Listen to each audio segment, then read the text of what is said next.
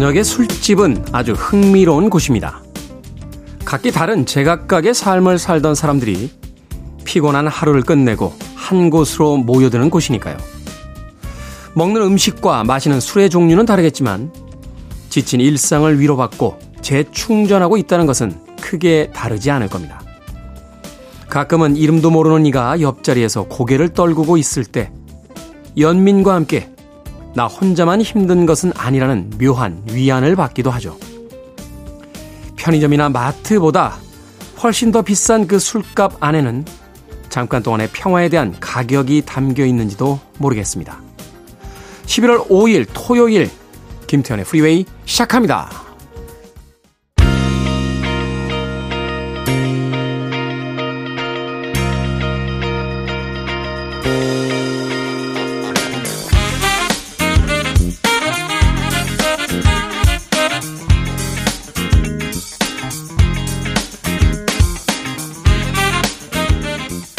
빌보드 kid의 아침 선택 김태훈의 Freeway 저는 클 태 자 쓰는 테디 김태훈입니다.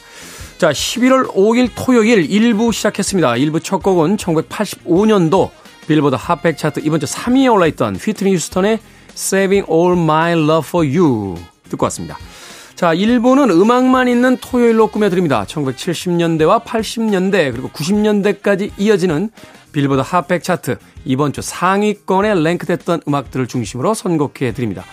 한때의 히트곡들, 뭐 지금까지도 라디오에서 계속 들려오는 그런 클래식이 된 곡들도 있습니다만 그 한때의 히트곡들은 또 어떤 음악들이 있었는지 한 시간 동안 즐겨주시길 바라겠습니다. 그리고 2부에서는요, 북구북구로 꾸며드립니다. 북칼럼니스트 박사씨, 북튜버 이시안 씨와 함께 오늘은 과연 또 어떤 책을 읽어볼지 2부에서 만나보시길 바랍니다. 자, 청취자들의 참여 기다립니다. 문자번호 샵 1061, 짧은 문자 50원, 긴 문자 100원, 콩으로는 무료입니다. 여러분은 지금 KBS 2라디오 김태훈의 Freeway 함께하고 계십니다.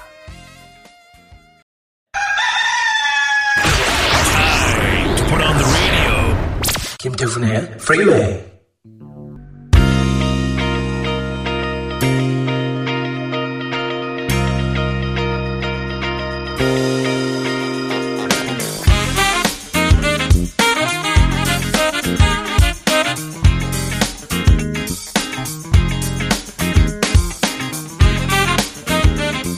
음악만 있는 토요일 세 곡의 노래 이어서 듣고 왔습니다. 1979년도 빌보드 핫백 차트 이번 주 6위에 올라있던 스틱스의 Babe 그리고 1970년 역시 같은 차트 11위에 올라있던 브래드의 It Don't Matter To Me 그리고 81년 빌보드 핫백 차트 이번 주 4위에 올랐던 쉬나 이스턴의 For Your Eyes Only까지 세 곡의 음악 이어서 듣고 왔습니다. 쉬나 이스턴의 이 For Your Eyes Only는 당시에도 정말 대단했었죠. 어, 이 007 영화의 주제곡이에요. 어, 지금은 이제 작곡하신 음, 로조 무어 경이 이제 제 3대 007로 활약을 하던 아마도 이 로조 무어의 007 중에서 가장 대표작을 하나 꼽으라고 하면 바로 이 For Your Eyes Only가 아니었나 하는 생각이 듭니다. 이 같이 나왔던 여성 배우가 있는데요. 프랑스계 배우입니다. 캐롤 부케라고. 네. 프랑스에서 최고 미인이다. 최고 미녀 배우다. 라고 할 때 뭐 소피 마르소를 떠올리시는 분들이 굉장히 많습니다만 현지에서는 현지인들의 아, 의견에 따르면 현지 사람들한테 직접 들은 건 아니고요. 당시에 이제 영화 잡지나 이런 데 보면 이렇게 그 당시에는 그런 막 이렇게 그걸 했어요. 막 최고 인기 배우. 항상 1위에 올라있던 여배우가 바로 이 캐롤 부케입니다. 긴 흑발의 생머리가 아주 아름다웠던 당시에 이제 중학교, 고등학교 남학생들의 어떤 이상향이었던. 예. 근데 이 영화에 출연하고 나서 그렇게 평은 좋지 않았어요. 예. 프랑스의 여배우가 왜 헐리우드에 가서 본드걸을 하냐? 막 이래가지고. 예. 그러거나 말거나 저는 굉장히 좋아했던 기억이 납니다. 스틱스의 Babe, 그리고 브래드의 It Don't Matter To Me, 쉬나 이스턴의 For Your Eyes Only까지 세 곡의 음악 이어서 듣고 왔습니다. 자, 문양선님, 테디 반갑습니다. 언제나 새롭게 하루를 시작하게 해주시네요. 오늘도 2시간 즐겨볼까요? 라고 하셨는데, 아, 방송이 계속되는 9시까지 예, 즐겨주시길 바라겠습니다. 양영희님, 육포를 해봤는데요. 남편이 자꾸 먹어대서 어머니 들을 게 없습니다. 다시 해야 할까봐요. 맛있게 하셨군요, 육포를. 집에서 하는 육포가 좋죠. 이게 시중에서 사는 육포는 제 입맛엔 좀 지나치게 짭니다. 아, 그래서 이 육포가 참 대단한 음식이잖아요. 이게 이제 징기스칸이 유럽을 유럽까지 그 대왕국을 제국을 만들 수 있었던 게 육포 때문이다라고 주장하는 학자들도 있습니다. 이제 유럽 사람들이 생각했을 때 그래 언제쯤 도착할 것 같나? 한 일주일 정도 후면은 도착할 것 같습니다. 근데 3일 만에 왔다는 거예요. 왜냐하면 말 위에서 그냥 음식을 먹으면서 달렸답니다. 이 말 안장하고 말 사이에다 육포를 이렇게 껴놓으면요. 그 말의 그 온도 때문에 체온 때문에 이게 이렇게 부드러워진대요. 그러면 그걸 그냥 씹으면서 막 달리면서 예, 전투를 진행을 했다는 거죠. 그리고 이제 솥을 하나 걸어도 음식을 많이 가져갈 필요가 없대요. 물 부어놓고 육포만 넣으면 고깃국이 되니까. 그래서 이 징기스칸이라든지 그 이 몽고가 대제국을 건설할 수 있었던 게 바로 육포를 주식으로 삼았기 때문이다.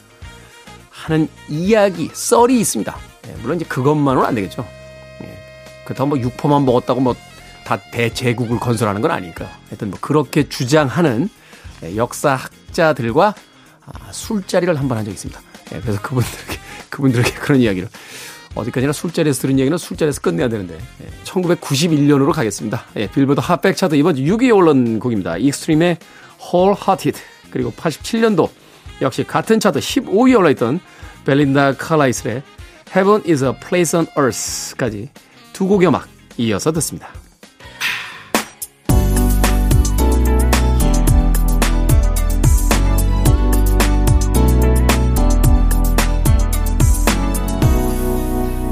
김태훈의 Freeway.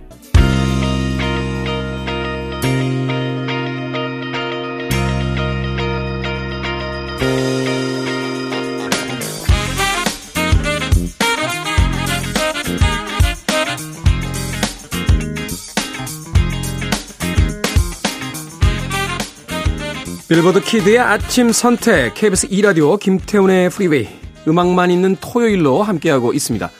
70년대에 히트한 두 곡의 음악 이어서 듣고 왔습니다. 1977년도 빌보드 핫백 차트 이번 주 11위에 올랐던 비지스의 How Deep Is Your Love 이 음악은 뭐 팝의 명곡이죠. 이외에도 수많은 어, 아티스트들에 의해서 리메이크 됐습니다. 포트레이트 버전이 또 한동안 라디오에서 인기를 얻기도 했었습니다. 그리고 이어진 곡 1975년도 역시 같은 차트 4위에 올라있던 Four Seasons의 Who Loves You 듣고 왔습니다. 음, 5115님, 테디, 할 말은 많은데요. 빨리 보내질 못해 답답한 1인입니다. 어떻게 하면 사연을 빨리 보낼 수 있는지 비법 좀 알려주세요. 장수하세요. 프로그램 장수하란 이야기신 거죠? 네. 하긴 뭐, 그냥 저한테 장수하세요 하셔도 이제 어색하지 않은 나이로 가고 있습니다. 네. 몇년 전에요. 어, 아는 후배가 전화가 왔어요. 형, 바빠요? 그래서, 아니, 왜? 무슨 일인데? 이번 주말에 혹시 시간 되세요?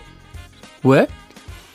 주례를 좀 봐주세요. 그래서, 야, 이, 뭐라고 한마디 했습니다. 주례라니요? 네. 아직 결혼식 사회를 봐도 충분한 나이에 무슨 주례라니요? 네. 주례라는 건 원래 이렇게 그러니까 네. 좀 나이가 드신 분들이 보는 게, 보는 게 아닌가요? 네. 주례는 아니요. 제가 어딜 봐서 지금 주례를. 결혼식 사회는 은퇴했습니다. 네. 주변에 더 이상 갈 사람들이 없어서요. 뭐, 다시 가려는 친구들이 있어서 그분들은 제가 안 봅니다. 예. 제가 AS는 안 하는 쪽이라. 예. 어찌됐건, 네. 장수하세요의 가슴이 확, 네. 음악 들어야겠죠? 네. 자, 1992년도로 갑니다. 빌보드 핫백 차트 16위에 올라있던 칼라미 베드의 Forever Love 그리고 1990년 역시 같은 차트 3위에 올라있던 머라이어 캐리의 Love Takes Time까지 두 곡의 음악 이어서 들려드립니다. You're listening to one of the best radio stations around. You're listening to 김태훈의 Freeway. 빌보드 kid의 아침 선택 KBS 2라디오 김태훈의 Freeway 함께하고 계십니다. 1부 끝곡은 1998년도 빌보드 핫백 차트 6위에 올라있던 디바인의 Lately 듣습니다. 저는 잠시 후 2부에서 뵙겠습니다.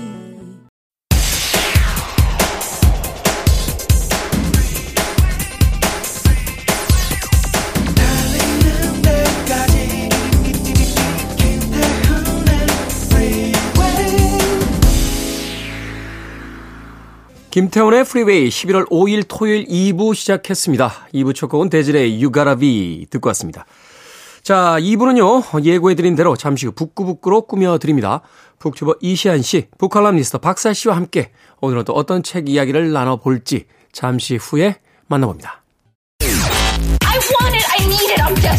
It. Okay, 김태훈의 Freeway.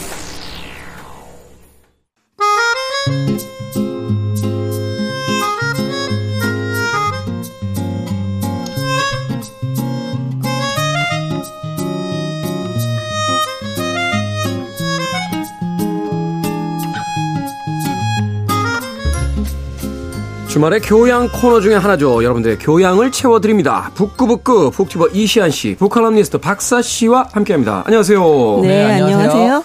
자, 오늘은 1998년에 출간이 돼서 지금까지 이걸 스테디셀러라고 해야 되나요? 아니면 올타임 베스트셀러라고 해야 되나요? 제가 좀 찾아봤더니 100쇄가 넘었어요. 네. 네. 지금 작년 3월 기준으로 총 163쇄라고 합니다. 그리고 종합 베스트, 베스트셀러에 계속, 계속, 오르고. 올라 있죠. 네, 네. 양 기자의 모순입니다. 자, 얼마나 어, 많은 사랑을 받고 있는지 160세가 넘는다는 지금 이야기를 하셨는데 과연 그 작가와 아, 그 책에 대한 이야기는 어, 어떤 것인지 지금부터 만나보도록 하겠습니다. 양 기자 작가 인터뷰 안 하기로 유명한 작가로 알려져 있어요. 네. 어, 어떤 작가입니까? 어, 1955년생이고요. 이 전주가 고향입니다. 네. 이, 이, 이 책 모순에서도 그 아버지의 부재가 나오는데 다섯 살 때 아버지가 돌아가셨다고 해요. 그리고 이제 큰오빠와 어머니가 이제 생계를 유지를 했다고 하고요. 이제 전주에서 고등학교를 졸업한 뒤에 그 원광대학교에 문예작품 현상 모집에 소설이 뽑혀서 문예 장학생으로 입학을 합니다. 네. 국어 국문학을 전공했고요. 이 대학을 졸업한 해에 다시 시작하는 아침이라는 작품으로 문학사상 신인상을 받으며 등단을 했고요. 이 졸업 후에도 2년 동안 중고등학교와 잡지사에서 근무를 하기도 했습니다. 네. 이 작품으로는 뭐 원미동 사람들 유명하죠. 네, 유명한 책이죠. 네, 어. 지구를 색칠하는 페인트공, 슬픔도 힘이 된다.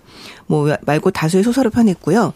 그 중에서 나는 소망한다, 내게 금지된 것을 이 작품 같은 경우는 영화화도 되고 연극으로도 이제 상영이 되기도 했고요. 한 시대의 화두였어요. 그렇죠. 어, 그 제목과 내용이 가지고 있는 것 자체가 그 네. 시대의 어떤 패러다임을 이제 바꾸게 되는 그런 어떤 중요한 사회적 이슈가 되기도 했었죠. 그렇죠. 그 원미동 사람들로 유지연 문학상을 받았고요. 이 숨은 꽃으로 이상 문학상을 받았고 곰 이야기로 현대 문학상을 받았고요. 이 네. 늪으로는 21세기 문학상을 받았습니다. 이분의 작품은 정말 이 작품만이 아니라 꽤 많은 작품이 베스트셀러가 됐는데요. 양귀자 3년 주기설이라는 게 있다고 합니다. 그건 뭔가요? 네, 3년 간격으로 책을 펴냈는데요. 낼 때마다 이제 매번 독자들의 열렬한 호응을 받았다고 해요.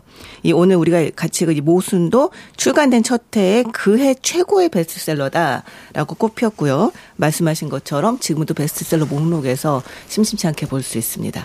사실은 이제 양 기자의 이 모순이 그 발매가 됐을 때 1998년도가 이 IMF였어요. 어, 그래서 음, 사실은 그래요. 이제 사람들이 서점에서 책을 읽을 것이냐, 어, 그럴 만한 여유가 있을 것이냐. 왜냐면 이때 실업자들이 막 엄청나게 많이 네. 이 사회에 쏟아져 나왔고 가정이 막 파탄이 되고 그래서 여러 가지 어떤 사회적 현상들이 벌어지고 있었는데 그런데 이 책은 출간되자마자 엄청난 베스트셀러를 기록했던 걸로 저도 기억을 하고 있거든요. 네네. 그때 제가 얼마 전에 IMF 때 베스트셀러를 소개하는 무슨 자리가 있어가지고 보니까 그때 1위가요.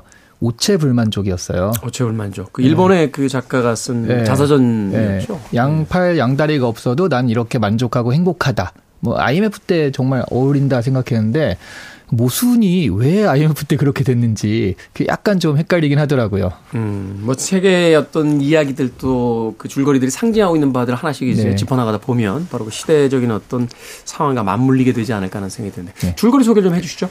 네, 사실 이게 제가 저번에 한번 읽었을 때 두 분한테 이렇게 얘기 드린 적이 있거든요. 21세기의 이수일과 심순애다.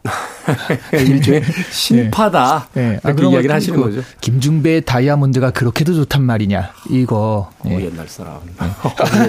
그 대사를 어, 하죠. 이게 무슨 아, 일이지 네. 지금? 아, 근데 그런 아닙니다. 하시면 안 되고요. 네. 김중배의 다이아몬드 반지가 그토록 좋았단 말이야.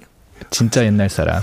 저 집에 가고 싶습니다. 네. 네, 그러니까 정말 딱 그 얘기인 것 같아요. 안진진이라는 25세, 25세죠. 25세 여성이 썸 타는 두 남자 사이에서 누구를 택할 것인가. 이게 기둥줄거리거든요. 네. 약간 그래서 저는 응답하라 시리즈의 남편 찾기 같은 느낌도 있었어요. 그런 느낌이 있네요. 응답하라 네. 1998이라고 해서 만들어도 뭐 약간 이제 톤을 좀 네. 바꿔서 만들면 아니죠. 이 안진진이 이야기하는 자신의 삶은 사실은 그 삶의 어떤 무게보다는 조금 가볍게 이야기하는 톤이니까 네. 사실은 뭐 드라마로 만들어도 네. 충분히 어울리겠다 하는 또 생각도 드네요. 네, 그리고 그냥 처 시리 처음부터 야, 누가 남편이지? 그게 응답하라 시리즈의 기, 그, 그, 끌고 가는 추동이었다면 추력이었다면 음, 네. 이것도 약간 어 둘 중에 누구지? 뭐 음. 그런 게 계속 장악을 하잖아요. 오늘 누가 남편인지 얘기합니까 우리 이 자리에서? 아 그건 안. 어? 근데 그게 근데 그게- 이게, 나온 지 한 20 몇 년 된 책인데 근데 또 그게 이야기가 안 되면 이 마지막에 책의 결론이 안 나잖아요. 맞아요. 맞아요. 그렇죠, 그렇죠. 로미오와 줄리엣이 죽었다는 건 다 알고 계시니까 예, 뭐 그- 이것도 얘기할 수 아, 있을 것 죽었어요 같아요. 두 사람이? 어? 아, 그 모르셨어요? 얘기 하시면 어떡해요? 예. 네. 그 나온 지 20몇 년 된 책을 아직도 안 읽으셨다는 얘기는 어차피 안 읽으실 분이라 예, 괜찮을 것 같습니다. 네. 네. 부자인데다가 계획적이고 그래서 인생이 꽉 짜여져 있는 따분한 느낌의 남자가 있어요. 나영규란 남자와 네. 완전 반대에 낭만적이고 일단 무엇보다 안진진의 마음이 좀 동하는 그런 남자. 하지만 전반적으로는 좀 무능하고 집안의 짐을 지고 있는 그런 김장우 이 두 남자 사이의 선택이거든요. 여기서 이제 누구를 선택하냐 이제 네, 그 얘기 나중에 가서 네네. 하도록 하겠습니다. 근데 재미있는 건 이게 이 지금 안진진의 문제가 아니라 그 윗대에서도 비슷한 선택이 있었다는 거죠. 네. 안진진의 엄마와 이모가 바로 이런 선택으로 갈라진 운명인데요. 두 사람은 일란성 쌍둥이. 네, 그 똑같이 생겼어요. 이모가 결혼한 사람은 나영구 같은 나영규 같은 그런 계획남이고 엄마가 결혼한 사람은 뭐 낭만적이라고 할 수는 없지만 자유로운 영혼인데요.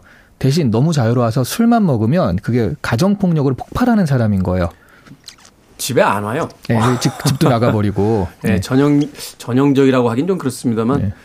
그렇죠. 전형적인 심파에 등장하는 이제 못된 아버지 네. 캐릭터. 네. 네. 그런데 어쨌든 사랑하는 마음이 있다라는 부분은 뭐 있지만 그래도 근데 안진진의 동생은요. 지금 아빠는 지금 나가버리고 이제 컸는데 안진진의 동생은 조폭 흉내를 내다가 감옥으로 잡혀가고요. 꿈이 조폭 보수예요. 네. 그래서 엄마가 또, 어, 이게 뭐야, 이 뒷바라지 하고 있는데, 아빠가 또 치매에 걸려서 다시 돌아오고요. 그 엄마는 그 어려움들을 가- 다 감내해야 되는데, 근데 사실 엄마의 인생에는 그런 뒤치다거리를 하면서 문제를 해결하는 어떤 활기가 있었더라라는 거고요. 반대로 이모는 부유한 인생을 살거든요. 자식들도 유학 가서 성공하는데 대신 활기가 없고 지루한 인생을 삽니다. 권태와 어떤 무의미 네. 이게 그 잠식당하죠. 그런데 그 이모가 극단적인 선택을 해요. 그래서 나중에 이 소설의 가장 핵심이 결국 안진진이 이 두 그 엄마와 이모의 그런 운명까지 보면서 어떤 선택을 하느냐인 건데 아, 여기서 이제 그 얘기를 해야 되는데요. 그러니까 안진진의 선택이 이모가 불행하게 죽은 것을 알면서도 결국 선택은 좀 안전한 나영규였다. 그래서 이게 좀 모순적인 선택인 것 같다. 뭐 이러면서 이제 끝나는 이야기입니다. 마치 그 대목에선 이런 느낌도 들었어요. 어, 이터널 선샤인이라는 영화를 보면 두 남녀가 사랑했다 헤어진 뒤에 그 헤어짐의 아픔이 너무 커서 네. 어, 이 기억을 지우는 시술을 해요. 그두 사람이 서로가 사귀었다는 걸 잊어버리거든요. 그리고선 다시 만나서 사랑에 빠져요. 그래서 둘이 똑같이. 네. 다시 또 연애를 시작하는 음, 그런 상황이 이제 펼쳐지게 되는데 말하자면 이 안진지는 어, 엄마와 이모로서 대변되는 두 개의 각기 다른 삶을 미리 네. 봤음에도 불구하고 그리고 그 결말까지도 알고 있음에도 불구하고 결국은 현재에 의해서 어떤 선택을 할 수밖에 없는 네. 그런 어떤 상황으로 이제 가게 되는 것. 그것이 또 이 책의 제목이 가지고 있는 어, 커다란 어떤 야심이 아닐까 하는 또 생각을 해봤는데 두 분은 어떻게 읽으셨습니까? 이 안진진이라는 캐릭터부터 일단 좀 봐야 될 것 같아요. 이름이 되게 독특합니다. 어, 진지한데 안진진이에요. 그러니까 성과 이름이 묘하게 그이 부딪히는 그럼으로써 이름부터 벌써 이제 모순적인 어떤 성격을 음, 그쵸. 어, 상징하는 듯한 그런 느낌을 받았는데 이 캐릭터들부터 조금씩 좀 분석들을 좀 해주시죠. 네. 뭐 안진진 같은 경우는 앞부분에서 그렇게 얘기를 하죠. 삶은 맹랑한 것이 아니라 명랑한 것이다. 뭐 이렇게 얘기를 하는데요. 네, 일종의 그 말장난 같은 이야기도 참 그렇죠. 많이 해요. 그렇죠. 스스로가 그러니까 삶에 엄청 진지하거나 막 되게 이를테면 뭐 몰두하거나 그런 타입이 아니다라고 이야기를 하지만 아 한번 내 인생을 걸고 내 삶을 걸고 내 인생을 살아보겠다라고 하는 이제 결심을 합니다. 그러면서 이제 그 결혼을 앞두고 과연 나의 감정은 무엇이고 나는 어떤 삶을 살 것이며 그러니까 행복과 불행이란 건 도대체 뭐고 음. 이런 부분에 대해서 그러니까 결혼 결혼이라고 하는 어떤 그 하나의 그 커다란 이벤트를 앞에 두고 굉장히 다층적인 생각들을 하게 되는 거죠. 그렇죠. 네, 네. 그래서 그걸 통해서 정말 이 삶이라는 것이 사실은 우리가 생각하는 것보다 훨씬 더 복잡하고 우리가 양자택일을 하거나 이렇게 나누려고 하는 것보다 좀 이를테면 정말 그냥 명랑하게 살고 싶다, 행복하게 살고 싶다 이런 걸로 진단하기에는 너무나 이를테면 모순 되어 있고 깊이 있다라고 하는 이야기를 작품에서 하려고 하는 거죠. 네, 그런 면에서 이 안진지라고 하는 캐릭터는 참 적절한 캐릭터라는 생각이 들어요. 그러니까 엄청 진지한 것도 아니고 그렇다고 아무 생각도 없는 것도 아닌 네. 그 어떤 경지에서 이 삶을 관찰하는 그런 태도를 볼 수가 있습니다. 그러니까 25살이란 그 발랄함도 잃지 않고 그러면서도 또 자신의 삶을 탐구해야만 한다라고 하는 어떤 진지함도 잃지 않. 그러니까 말하자면 이제 작가가 이야기하는 건 그 모든 것들의 경계선이 명확한 것이 과연 삶에 있나요? 라고 질문하는 듯한 맞아요. 네, 그런 네. 캐릭터들과 상황들이 계속해서 펼쳐지는 것 같아요. 근데 이제 여성 캐릭터 같은 경우는 그렇지만 이좀 재밌는 게요. 남성 캐릭터가 주인공이 되면 항상 받는 비판이 여성들은 너무 평면적이다. 네. 뭐 이런 비판을 많이 받거든요. 네. 여기서 저는 그런 그 남자가 진짜 그 이술과 심순이라는 얘기를 한 거는 바로 그런 이유인데요. 너무나 아, 이 사람은 돈, 이 사람은 사랑. 그 돈과 사랑 중에 어느 것을 선택할 것이냐가 너무 평면적으로 나와가지고 그 부분이 물론 이 뭐 이 소설 안에서 한 권밖에 안 되니까 되게 다층적으로 하기는 어려웠겠지만 남자 부분은 정말 너무 그 심심하게 묘사됐다. 그리고 음. 그래서 좀 되게 단순해 보이기도 한다라는 생각을 했거든요. 정말 이런 시대가 오는군요. 네. 어, 이런 시대가. 남자 패널들이 이제 이 캐릭터 남자를 너무 밋밋하게 묘사한 것 같습니다라고 이야기를 하는 시대가 드디어 왔어요. 네, 왜냐하면 지난 시기에 이런 이야기들은 다 여성분들이 했거든요. 네. 이 작품에서 여성들은 왜 생각하는 존재로서 그려지지 않나요? 네, 네, 막 이런 비판들을 했는데 드디어 이제 세상이 변했다는 걸 이시안 씨의 이 책에 대한 분석을 통해서 새삼스럽게 깨닫게 됩니다. 네. 네. 근데 여성 캐릭터가 좀 더 복잡하다는 것은 그런 거죠. 말씀하신 것처럼 그 나영규와 김장우는 하나의 세계들을 대변 을 하고 있습니다. 네. 그런데 예전에 이주일과 심순애의 시대에는 돈이냐 사랑이냐였어요. 네. 근데 지금 안진진이 고민하는 것은 그게 아닙니다. 네, 굉장히 돈이냐 사랑이냐로 분명하게 나눠진 이 두 남자를 두고 안진진이 고민하는 것은 사랑이라는 게 도대체 뭐냐예요. 사랑이 뭐고 삶이 뭐냐 라고 하는 거죠. 그래서 이 둘, 둘 중에 누구를 선택할 것인가를 계속 유예를 하는 것은 누구를 사랑하는지 알 수가 없기 때문이었고요. 네. 결국은 김장우를 더 사랑한다라고 하는 결론에 도달하지만 끝까지 그 저울을 이제 완전히 내려놓지 못합니다. 그러다가 이 결정을 내리게 되는 것은 돈을 선택한 게 아니고 사실은 삶을 선택을 한 거죠. 삶을. 네, 음. 네. 이 삶이라고 하는 것이 그러니까 보기와 그 우리가 생각하는 것보다 훨씬 더 복잡하고 우리는 삶을 살면서 행복만을 선택하고 살 수가 없다. 우리는 불행을 통해서 인간은 그 살- 확장되기도 한다라고 하는 것을 느끼게 되면서 자신한테 없는 것을 이제 찾아서 보여주 그 선택을 하는 그런 모습을 보여주고 있습니다. 근데 네. 그게 그 옛날에는 돈을 선택하는 건 그냥 와 돈이 너무 좋아 난 돈을 가지고 싶어라기보다는 그 돈이 보장해주는 삶의 질이었잖아요. 그렇게 말씀했을 때 지금 삶을 선택한다와 돈을 선택한다 그렇게 다른 걸까요? 굉장히 다릅니다. 어떻게 다르죠? 왜냐하면 네. 삶의 질이라고 하는 것이 그러니까 이를테면 안진이 선택한 것은 오히려 불행을 선택한 것에 가까워요. 그러니까 이를테면 이모의 이모의 삶이 사실은 그 나영규의 삶 나영규의 삶과 같이 사는 삶을 이제 시뮬레이션에서 보여주는 형태가 되잖아요. 그렇죠. 리고 이모는 자신의 자신의 그 삶에서의 불행을 견디지 못해서 이제 극단적인 선택을 하게 되는 거잖아요.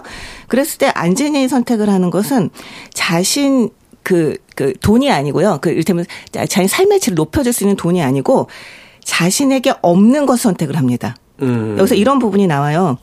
모든 사람들에게 행복하게 보여줬던 이모의 삶이 스스로에겐 한없는 불행이었다면 마찬가지로 모든 사람들에게 불행하게 비쳤던 어머니의 삶이 이모에게는 행복으로 보였다면 남은 것은 어떤 종류의 불행과 행복을 선택할 것인지 그걸 결정하는 문제뿐이었다.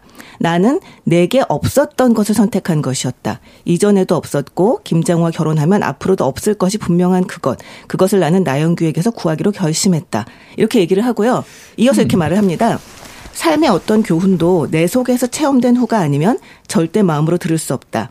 뜨거운 줄 알면서도 뜨거운 불 앞으로 다가가는 이 모순, 이 모순 때문에 내 삶은 발전할 것이다. 나는 그렇게 믿는다. 이렇게 얘기를 하거든요. 그게 아주 미묘한 부분인 것 같아요. 네, 그러니까 네. 이제 우리가 이제 사랑이냐 현실이냐의 문제로서 이걸 쳐다보면 사실은 해결할 수 있는 방법이 별로 없는데 지금 박사 씨가 이야기해 주신 분에 저 동의를 했- 하면서 이제 책을 읽었던 건 뭐냐면 불행이긴 한데 저 삶을 살아본 적이 없잖아요. 그러니까 과거에 나도 가난했고 어, 앞으로도 이제 그 부자가 될 그 경제적으로 여유가 있을 그런 어떤 미래가 보여지는 것도 아니다. 그러니까 말하자면 삶을 선택했다는 건 새로운 삶의 방식으로 나아가 보자라고 하는 어떤 선택이었던 것 같아요. 네네. 그 김장우를 선택하는 건 사실은 더 안전한 선택이잖아요. 이미 그렇죠. 머물고 있는 세계에 머물고 어 그것을 통해서 이제 더 확장되는 것이 없을 텐데 그 책에서 저도 발견했던 구절 중에 하나가 인생의 부피는 불행을 통해서 온다.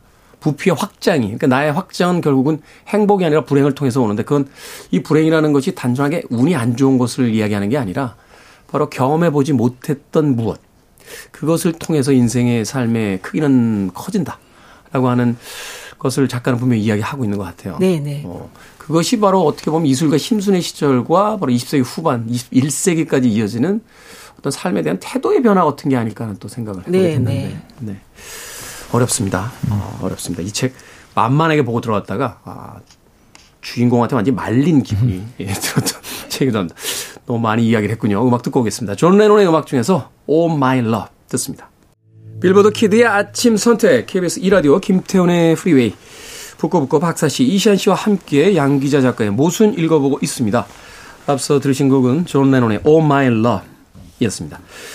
자, 이 양귀자 작가의 모순에 등장하는 이제 일란성 쌍둥이의 각기 다른 모습 이것을 통해 일란성 쌍둥이라고 하는 그 구성 자체가 벌써 네. 이제 작가가 책을 시작하면서 어, 한 사람에게 있는 두 가지의 양면성을 보여주고야 말 거야 하는 어떤 그런 어떤 선언처럼 느껴지기도 하는데요. 근데 이 묘사들이 정말 아주 독특합니다. 어, 이 알코올 중독의 폭력적인 아빠인데 이 막상 안진지는 그 아빠와의 시간을 또 아름답게 추억하는 장면들도 등장을 하고요. 또 단순하게 어떤 대상화되어 있는 남성 캐릭터로 그려질 수도 있습니다만 자신의 아내에게 이야기하는 어떤 구구절절한 또 어떤 고백도 있어요. 당신과 있을 때 마치 감옥에 갇혀 있는 듯한 그런 느낌이었다. 네. 하면서 어, 이 아빠는 과연 그렇다면 결혼 생활을 통해서 어떤 걸 경험했을까에 대한 어떤 궁금증과 호기심을 또 남겨놓기도 하거든요. 네, 네. 이 안진이네 아버지 같은 경우는 안진진이 결국은 사랑을 선택, 사랑이라고 생각했던 김정호의 관계를 선택하지 못했던 이유 중에 하나는 또 아버지라고 생각을 합니다. 왜냐면 이 아버지는 술만 마시면 엄청나게 폭력적, 폭력을 휘두르고 고통스러워 하는데 안진진은 어느 날 그걸 알게 돼요. 아, 이건 아버지가 어머니를 너무나 사랑했기 때문이구나. 그러니까 음. 사랑이 이런 방식으로 표현되는 것이었죠. 그러니까 안진진 같은 경우는 아버지한테 대단히 훌륭한 그 주량을 이제 물려받게 되는데요. 술을 아무리 마셔도 취하지 않는. 근데 그와 함께 또 물려받은 것은 사랑이라고 느끼는 순간 굉장히 절망적이 되는 그런 어떤 상태입니다. 그러니까 음. 왜 아버지가 그 어머니를 감옥이라고 불렀는지 이것에 대해서 안진진은 아주 절감을 하게 되죠. 그런 면에서 어 우리가 어, 돈은 이렇고 사랑은 더 우위다. 사랑은 지고지선한 가치다라고 하는 순간에 안진자는 반기를 드는 거죠. 삶이 음. 오- 사랑이 오히려 삶을 불행하게 만들 수도 있고 그 이제 모델이 되는 것이 어떻게 보면 그 아버지인 거죠. 그런 의미에서 이 안진진의 최후의 어떤 선택 그리고 사랑을 선택한 그 아버지가 결국 감옥에 갇힌 모습처럼 이제 망가지는 것들을 이제 어, 묘사함으로써 일종의 그 인형의 집에서 나, 나가버린 로라의 어떤 이미지도 사실은 저는 안진진의 그 마지막 부분에서 발견을 하게 되거든요. 그러네요. 네. 그러니까 이게 사랑하는 게 왜 답답하고 감옥일까를 생각해 보면 이 네. 사람은 원래 역마살이 낀 사람인 거거든요. 막 자유롭게 뭘 하고 싶고 서핑도 하고 싶고 음. 등산도 가고 싶고 한데 이 결혼을 해서 사랑하는 사람이 딱 그, 거기 네. 왜제 취미를 집어넣으세요? 아 그래서 제가 얼굴을 보니까 아니, 갑자기 왜- 생각이 나가지고 네. 아니, 네. 음, 그- 아, 죄송합니다. 네. 어, 그 울컥하네 갑자기. 자유로운 영혼, 자유로운 영혼. 네. 네. 그래서 그, 그 자유로움을 구가하고 싶은데 이 사랑하고 결혼한 사람이 있으니까 이게 항상 자기의 그 자유로움을 그 막아서거든요. 네. 그러면 이렇게 되면 이 사랑이라는 게 자기한테 구속이 될 수 있다. 스스로 갇힌 구속이 될 수 있다를 안진진이 보고서 음. 가령 내가 사랑하는 김장과 결혼하면 자기가 그런 감옥에 갇힐 수가 있고 그 음. 반- 겉으로 보기에는 되게 꽉 짜여지고 그 감옥에 갇힌 듯이 보이지만 오히려 그 나영규랑 결혼하면 마음에는 네. 내가 이 사람을 그렇게 사랑하는 건 아니니까 어, 그 굉장히 자유로움을 얻을 수 있다. 음. 그런 생각이 좀 있지 않았을까 하는 생각도 들거든요. 그러네요. 어, 사실은 이제 그 선택에 있어서 우리는 그것을 되게 평면적으로만 이해를 하고 사실은 이 책을 처음 봤을 때가 저도 30대 때라 그냥 아주 뭐 그냥 통속적인. 통속적이네. 네. 예, 그리고 이 여성의 선택에 있어서 여성 작가 입장에서는 뭐 그럴 수도 있겠다. 뭐 그냥 그 정도 선에서 넘어갔었는데 이게 나이를 들고 나서 보면 이 선택의 그 이유가 된 여러 가지 일- 이야기들이 결국은 아주 내밀하게 담겨져 있다라는 걸 다시 한번 또 생각해 보게 됩니다. 네, 그래서 이 소설이 사람들이 좀 반복해서 읽는 소설이라고 하더라고요. 그러니까 음. 인생의 고비를 지날 때마다 한 번씩 읽게 되는 소설이다라는 평을 받고 있습니다. 그래서 계속 팔린다고 하죠. 서평에도 보면 뭐 그 여성분들이 특히 많은데 20대 때에 봤던 책과 30대 때 또 40대가 돼서 이제 그 엄마의 이제 나이에 가까워지면서 이모의 나이에 가까워지면서 이제 읽게 되는 이 책의 어떤 여러 가지 달라진 모습들이 있다 하는 이야기를 어렵지 않게 만날 수 있습니다.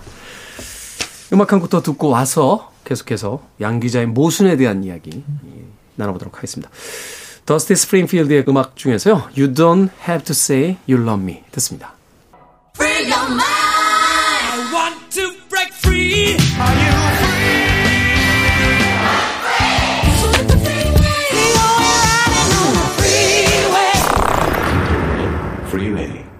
빌보드 키드의 아침 선택, 김태훈의 프리웨이, 북칼럼니스트 박사 씨, 북튜버 이시안 씨와 북구북구 함께하고 있습니다. 양 기자의 모순, 음, 읽어보고 있습니다. 등장하는 인물들의 어떤 양면성이라든지, 또는 상황의 어떤 그 아이러니, 이런 것들을 통해서 이제 삶의 모순을 이 양기자 작가는 선보이고 있는데, 자, 이런 이야기들이 이제 안진진의 어떤 독백과도 같은 그 문장들을 통해서 책 속에 끊임없이 등장을 하고 있습니다. 인상적이었던 문장이라든지 또 이 책의 어떤 상징이 될 만한, 어, 주제가 될 만한 또 어떤 글들이 있었다면 어떤 것들이 있는지 좀 소개들을 해 주시죠. 아, 근데 저는 딱히 인상적인 문장이라기보다 굉장히 다 반전이었어요. 음. 그 아버지가 폭력 남편처럼 처음에 나왔지만 나중에 알고 보니 되게 낭만적인 사랑이 있는 사람이다. 라든가 그 동생이 처음에 무슨 조직 보스 뭐 이렇게 나왔지만 사실은 굉장히 철없는 애라든가 그 여기 캐릭터들이 전부 다 약간 좀 반전을 가지고 있거든요. 네. 그래서 또 모순이 아닌가 싶기도 하고 물론 안진진의 뭐 선택이나 그 남자들도 당연히 그렇지만 그 조연들도 계속 특히 이모가 겉으로 보기엔 너무 행복하고 아름답고 또 예쁜 말만 쓰고 모두가 부러워하는. 네, 심성이 또 되게 착하고 그런 이모가 여기서 가장 그 안 좋은 선택, 극단적인 선택을 하는 것들을 보면서 와 이거는 진짜 잠시도 눈을 뗄 수가 없구나, 방심할 수가 없구나 그런 면이 저는 인상적이었거든요. 음. 이 이야기 중간에 그 이모의 딸, 그러니까 자기 사촌이죠. 그 주리와 대화를 하는 장면이 나옵니다. 그 장면에서 그 주리는 굉장히 이를테면 어, 이상적인 모습을 보여줘요. 옳은 건 옳은 거고, 어, 좋은 방 있는 거고. 틀린 건 네. 틀린 거고, 좋은 건 좋은 거고, 그렇죠. 나쁜 건 나쁜 거고. 그래서 안진진이 그 이렇게 얘기를 합니다. 세상은 네가 해석하는 것처럼 옳거나 나쁜 것만 있는 게 아니야. 옳으면서도 나쁘고 나쁘면서도 옳은 것이 더 많은 게 우리가 살아가는 세상이야. 라고 설명을 하면서요. 또 이렇게도 얘기를 해요. 인생이란 때때로 우리로 하여금 기꺼이 악을 선택하게 만들고 우리는 어쩔 수 없이 그 모순과 손잡으며 살아가야 해. 라고 이야기를 하기도 합니다. 안진진은 이제 그걸 알아버린 거잖아요. 인생의 양면성이 있다는 걸. 네, 네, 그렇죠. 근데 사실 이 책이 아주 그 굉장히 재밌는 이제 그 대사들이 많이 있기는 합니다만 순간순간 경구들이 좀 튀어나오는 부분이 있어요. 그러니까 약간, 약간 칼리지브란 책 보는 것 같았어요. 약간 좀 가르치려고 하는 면이 있죠. 그렇죠. 네. 이 책의 마지막 줄에 나오는 게 인생은 탐구하며 살아가는 것이 아니라 사가, 살아가면서 탐구하는 것이다. 실수는 되풀이된다. 그것이 인생이다. 라고 이제 선언을 하면서 끝나는데요.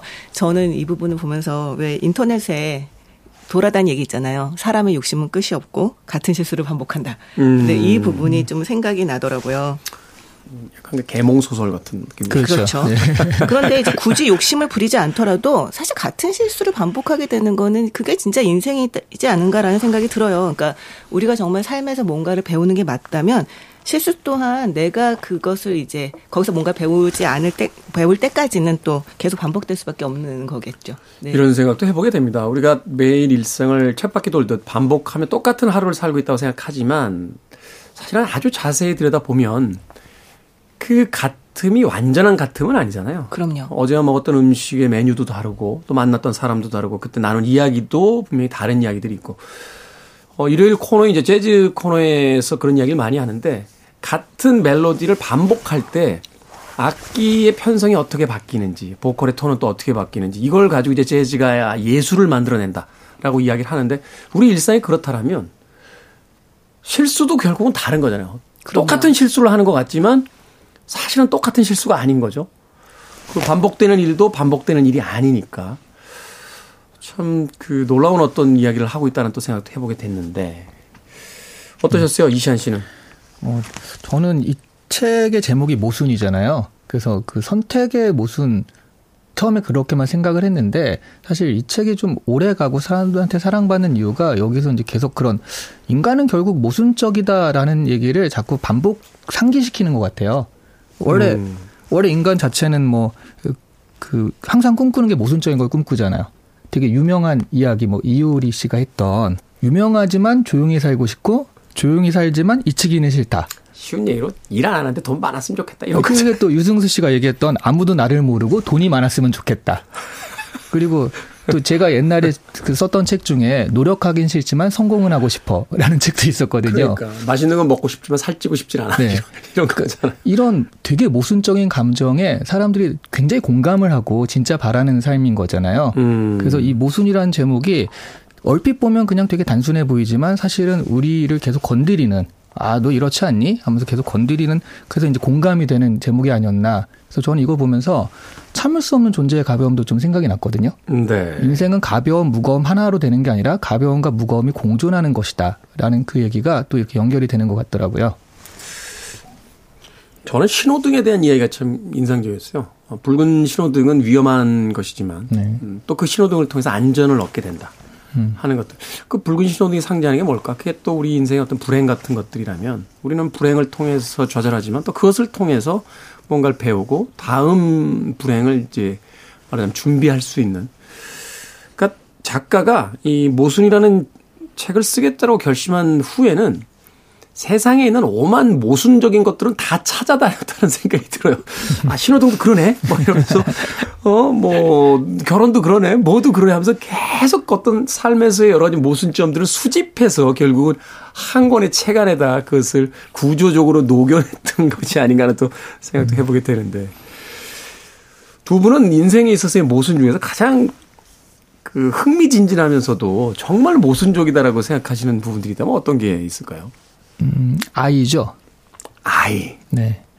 이게 되게 어 뭐 너무 말이 안 듣- 말을 안 듣고 스트레스를 받고 아 하지만 또 한순간에 그 한마디 말 그 아이의 미소 이런 것 때문에 싹 풀어지고 막 이런 것들이 나를 되게 가장 힘들게 특히 이제 어린 그 어린 그 뭐 세네 살짜리 이런 육아를 할 때는 뭐 갓난하긴 더 하고요. 너무 얘 때문에 힘들지만 그렇지만 얘가 가장 나한테 또 행복을 주는 주는 예, 그런 모습들이 아마 누구 그 공감하는 그런 그 모순 포인트가 아닐까 싶어요. 그러네요. 근데 사실 모든 관계들은 다 그렇지 않나요? 그러니까 저는 이제 고양이를 키우니까 뭐 아이에 비하면 너무너무 작은 스케일이겠지만 네. 그 아이 그 고양이는 똑같이 느끼거든요. 특히 이제 고양이는 나이가 나보다 먼저 가잖아요. 나보다 빨리 늙고 그러니까 하나의 생애를 이제 지켜보게 되는데 그 생애를 지켜보면서 그러니까 일테면 육아부터 시작해서 일테면 간호까지 음. 가는 그 모든 과정들을 겪으면서 이 삶의 모순이라는 걸 되게 많이 느끼게 되는 것 같아요. 예.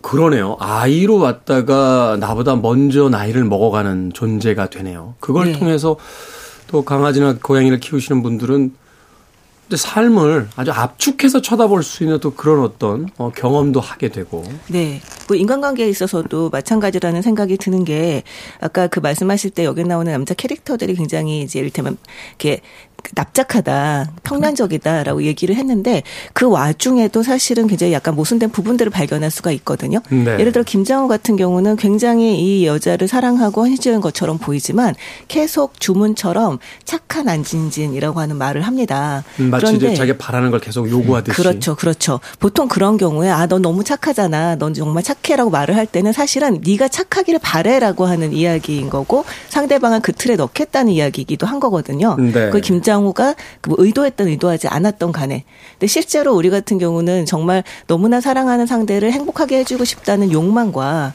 그, 그 사람이 다른 사람과 행복하진 않았으면 좋겠다. 그러니까 나의 감옥 속에서 행복했으면 좋겠다 하는 욕망이라고 음. 하는 것들이 계속 이제 공존하는 거잖아요. 그렇죠. 그것도 하나의 모순이라고 볼 수가 있는 거죠. 그래서 이별한 연인에게 저주를 퍼붓잖아요. 그렇죠. 어, 네가 세상- 나 없이. 음. 세상에서 가장 행복했으면 좋겠어라고 가장 내가 사랑해 뭐 목숨까지도 걸 수 있어 막 그렇게 사랑 절절한 사랑인데 헤어지면 저주예요 그 사람한테. 목숨을 걸고 저주하리라. 네, 그러니까 이런. 이런 어떤 사랑조차도 모순적이라는 거 음, 그런 이야기를 하고 있습니다. 이 책에서 어, 역시나 앞서서 그 이야기 해주셨습니다만 이제 삶은 탐구해야만 한다, 끊임없이 고민해야 된다라는 작가의 이야기 가 나오는데 그 상징으로서의 하나가 바로 거울이었던 것 같아요. 매번 지나치지 않고 거울을 쳐다봐야 되는 어떤 그 상황들을 보여주면서 뭐 거울 속에 자기 얼굴을 쳐다본다는 건 결국 삶을 계속해서 들여다봐야 된다라고 이야기하고 있는 그렇죠. 그런 장면이 아니었나 하는 생각이 듭니다. 이 책을 최근까지도 어, 이렇게 많은 사람들이 사실은 읽으면 이 서평 중에 또 가장 많은 부분들이 최근 서평들은 좀 옛날 소설 같다 아, 하는 이야기들도 꽤 많이 있거든요. 그렇죠. 그럼에도 불구하고 이렇게 계속해서 많은 사람들이 읽고 있는 데는 어떤 이유가 있을까요? 어, 그 뮤지컬이 잘 되려면 N차 관람을 해야 되거든요. 한 사람이 이제 두 번, 세 번 네, 봐야죠. 세번 보고 주인공 따라 보고 조연 따라 보고 좀 안 좋은 표현으로 회전문 관객이라고 해요. 네, 그렇죠. 회전문 돌듯이 계속 돌아서 본다고. 아, 웹툰도 그렇습니다. 그렇죠. 네. 그 이 책 역시 그런 N차 구독, N, 음. N차 그 구매 이런 독서, 것들이 네. 있어서 음. 그 왜냐하면 진짜로 그게 아 이게 그냥 사는 게 아니라 공감이 되는 게 20대, 30대, 40대, 50대 읽을 때마다 다 다를 것 같아요. 네. 네, 그러다 보니까 근데 또 10년 전에 산 책이 어디 있는지도 모르겠고 그러니까 음. 또 사야 되는 거잖아요. 어, 그러네요. 독서 습관도 생각해 보니까 예전에 학교 다닐 때 읽었던 책인데 서점 가서 이렇게 그 책을 다시 그 개정판으로 딱 나와 있으면 네. 분명히 줄거리 다 아는데 어, 재밌게 봤었는데 하고서 뽑아서 다시 그 책을 사게 되는 경우가 있거든요. 네, 바로 표- 표제가 다르거든요. 네. 양 기자의 모순이 그런 책이다. 네. 아, 그 일리가 있네요. 네, 실제로 정말 시대적 한계가 있는 건 맞습니다. 그러니까 지금 세대한테는 결혼이라고 하는 게 사실은 필수적인 것이 아니고 아니기 때문에. 또 낭만적인 것도 아니죠. 그렇지만 그 안진지는 그걸 낭만적이라고 생각하진 않지만 어쨌든 간에 이 결혼이라고 하는 것에 대해 선택을 남자를 선택해야 되는 그런 모습들을 보여주고 있고요. 그런데 이렇게 이를테면 그 시대적 한계라고 하는 점들을 한풀 걷어내고 본다면 사실은 우리 주변에서 볼 수 있는 삶의 모습들을 다시 충실히 재현을 하고 있는 면이 있거든요. 좀 네. 과장한 면이 있을지라도 그런 부분에 있어서 내 삶과 지금 내 삶과 이렇게 비교해 가면서 볼 수 있는 그런 어떤 하나의 거울이 되어주고 있는 작품이 아닌가라는 생각도 들어요. 그러네요. 뭐 상황은 변했을 수 있겠습니다만 그 가지고 있는 어떤 문제 의식은 여전히 유효하기 때문에 네. 많은 독자들이 새롭게 읽고 있다. 그리고 앞서서 뭐 현재의 젊은 세대들에게 결혼이 이 안진진만큼 그렇게 어, 중요한 화두는 아닌 것 같다라고 이야기합니다만 이게 또 흥미로운 게 결혼에 관심이 없는 사람들에겐 0%인데 결혼에 관심 있는 사람들에겐 또 100%예요. 그러니까 세대론에서는 한 그 걸음 비껴나 있는 소설이긴 합니다만 어, 그럼에도 불구하고 그 세대에 속한 누군가에게는 굉장히 절절한 어떤 이야기가 될 수도 있는 아, 전혀 몰랐어요. 그렇군요. 그렇, 그렇, 그렇겠죠? 네. 그런 이야기가 또 아닐까 하는 또 생각이 듭니다. 네. 한줄 추천사 아, 만나보겠습니다. 어, 우리가 수학을 하려면 수학의 정석을 봤잖아요. 예전에는. 네. 예, 그렇듯이 약간 지금 말씀하신 썸을 타고 있는데 이게 결혼을 생각할까 말까 하는 그런 정도의 사람이라면 마치 그 썸의 정석, 결혼의 정석처럼 한번 보시면 음. 어, 굉장히 어떤 어, 깨달음, 뭐 하여튼 공감 가는 포인트가 있을 거고요. 대신 한 20년 지나서 다시 한번 보시길 권합니다. 음, 네. 한번 읽고 20년 후에 다시 한번 읽어볼 만한 소설. 네. 이 삶이 불확실하고 자신의 감정에 확신이 없는 젊은 세대라면 좀 읽어보는 것이 지금 현재 무엇을 선택하려고 하고 있던 간에 도움이 되지 않을까 싶습니다. 사랑을 하는 것 같기도 하고 아닌 것 같기도 하고 사랑은 과연 그럼 무엇인가 사랑은 떨리는 것 같기도 하고 아닌 것 같기도 그렇죠. 아유, 젊을 땐 그걸 몰라요. 그걸 요즘 친구들은 썸이라고 하죠. 네. 나이가 먹어도 모르는데 나이가 먹으면 이제 결과값을 좀 보고 나니까 이제 선택이 좀 빠를 뿐이지 여전히 모르겠어요. 뭐가 뭔지. 자, 오늘은 양 기자의 모순 아, 북구북구에서 읽어봤습니다. 다음 주엔 사무엘 베케트의 고도를 기다리며 읽어보겠습니다. 자, 이 시간 기대가 됩니다. 여러분 아마 고도를 기다리면은 읽어보신 분은 거의 없을 거고. 제가 무시하는 게 아니고요. 어, 이 책에 팔린 숫자를 보면 거의 읽어보지 않으셨다는 게 거기서 이제 증명이 되는 거죠. 그럼에도 불구하고 이야기는 굉장히 많이 들으셨을 법한 이 부조리극에 대해서 한번 어, 읽어보는 시간을 가져보도록 하겠습니다. 북튜버 이시안 씨, 북칼럼니스트 박사 씨와 함께 예, 오늘 이 시간 진행해봤습니다. 다음 주에 뵙겠습니다. 고맙습니다. 네, 네, 안녕히. 계세요. 음악 한 곡 듣습니다. 케니 로저스입니다. Love, Love, Love.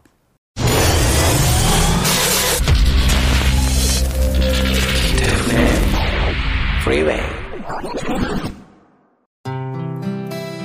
KBS 2라디오 김태훈의 프리웨이 오늘 방송 여기까지입니다. 오늘 끝곡은 에어서플라이의 All Out of Love 듣습니다. 편안한 하루 보내십시오. 전 내일 아침 7시에 돌아오겠습니다. 고맙습니다.